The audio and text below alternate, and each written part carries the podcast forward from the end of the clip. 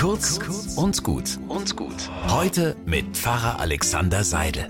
Nudeln sind gut für die Seele. Ob deshalb zu Beginn der Pandemie in Italien der Pastaverbrauch um dreißig Prozent in die Höhe geschnellt ist, kann schon sein. Ich brauche manchmal einen heißen Teller Nudelsuppe, um wieder runterzukommen, wenn tagsüber gefühlt alles schiefgegangen ist.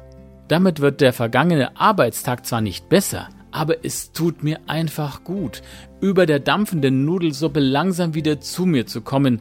Manchmal ist sowas einfach dran, dass man sich um die eigene Seele kümmert, die ist ja auch nicht endlos belastbar. Es gibt Momente, da ist es wichtiger, einfach mal eine Suppe zu kochen, statt abends die Nachrichten mit ihren Katastrophenmeldungen einzuschalten und sich damit emotional endgültig abzuschießen. Alles hat seine Zeit. Lachen hat seine Zeit, Weinen hat seine Zeit.